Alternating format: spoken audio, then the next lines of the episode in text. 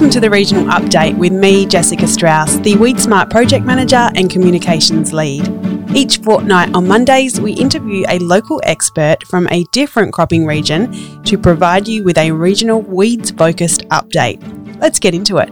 In today's regional update, we're doing our last regional update for the year for the southern region, and our high rainfall zone agronomist Yana Dixon joins us for a regional update.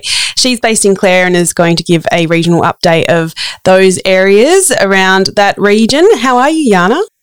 Yeah, I'm going good. Thanks, Jess. Now, firstly, can you give us a bit of an update on what's happening in, in your patch around that Clare region in South Australia? Yeah, yeah, definitely. So, yeah, I'm consulting around the mid north and lower north region, and yeah, probably for the clients in the lower north region, harvest just kicked off in the last week or so, and yeah, only really got a few days of harvesting weather in before a bit of rain has come in the last few days. So, yeah, in the mid north, lower north regions, we've seen anywhere from probably 30 to 50, 60 mils in the last three days or so, which unfortunately is just a bit too late for, for that rain to benefit people's crops. And yeah, really is just a bit annoying mm. and with harvest just beginning. So yeah, um, yeah generally it, it has been a below average spring and um, yeah, for this rain to come probably just at the wrong time, yeah, is slightly frustrating for most people. Yeah, that is a bit unfortunate. I did have a look at that system. I'm no weather expert, but uh, it looked like it the rain lingered longer than it usually would. Uh, yeah, I saw a weather forecast which was sort of talking about how rain usually moves quite quickly through that region, but this particular system really lingered, and so yeah, unfortunate that it's not going to be beneficial. But yeah, a bit of a strange one, Yana. But in terms of weed control issues at the moment, what do people need to be thinking about in that patch?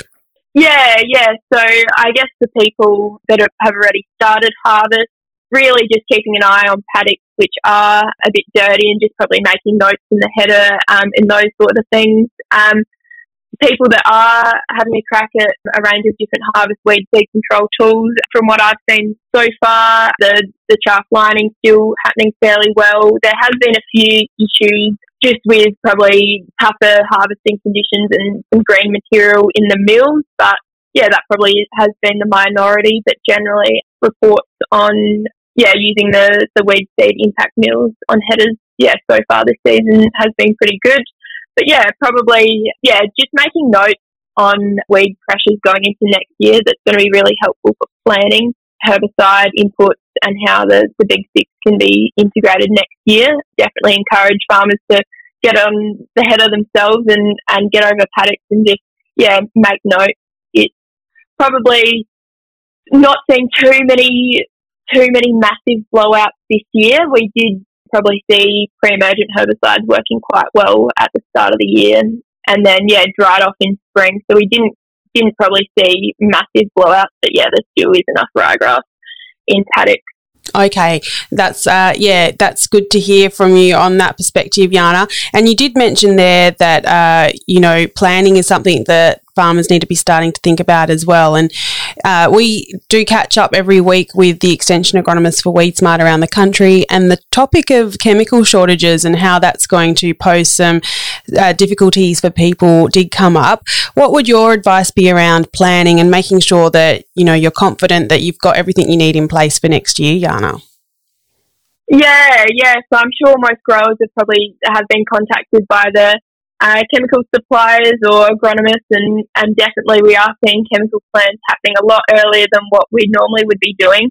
And in some instances, it kind of has forced us to steer away from groups that we've been using quite a bit. Um, for example, propyzamide we know has a, um, a massive product shortage at the moment. So yeah, it has almost yeah forced us into mixing up the group.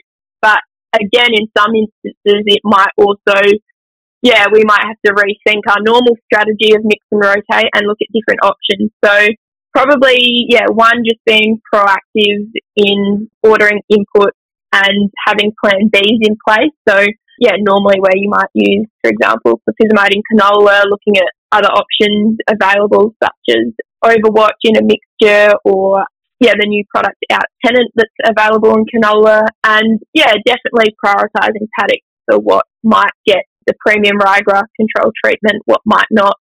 And also, I'm finding, yeah, when consulting with my clients, if we are required to use probably a ryegrass pre-emergent product that isn't ideal, it's yeah, slightly lower efficacy, we're then bringing in, all right, what other non-herbicide tools that we can really ramp up next year to, yeah, still not compromise our ryegrass control when we might not be able to use the products of choice. So yeah, all sorts in the big six, but crop competition has been a big one that's come up, prioritising nutrition and and yeah, looking at adopting harvest weed seed control strategies um, going into next year as well.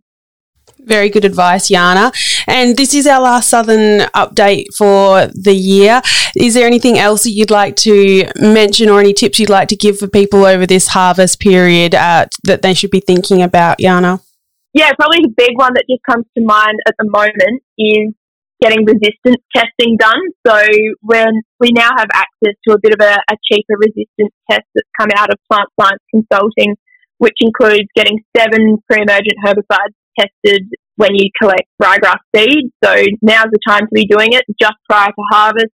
If you haven't got around to it doing it before harvest, you can actually get ryegrass seed maybe out of the, the grain sample or even just off the ground in the paddock or um, the head, out the back of the header rows as well. So yeah, definitely we are seeing more and more interest in resistance testing now. Yeah, getting those seven pre-emergent tests done for a cheaper price. So yeah, that's going to be really good insight going into next year. So now's the time to be doing it. We've probably yeah got a few months up our sleeves to get the ryegrass, but yeah, we definitely encourage growers and agronomists to have a go at that if you haven't already. And yeah, it's going to be very valuable going into next year just with pre-emergent mixes and um, yeah, probably some rising costs as well. Just being yeah as strategic as possible with our mix and rotate strategy with herbicides and, and understanding what the actual level of resistance is on farm, yeah, it, it really does help with decision making. So we definitely encourage that.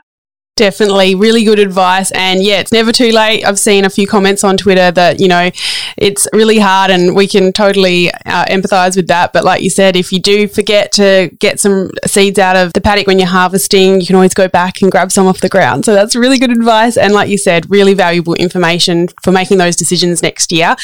Yana, we'll wrap it up there. But thank you so much for joining us. And yeah, we look forward to your insights next year as well. So thank you so much for, yeah, being part of the Weed Smart team. Thank you so much.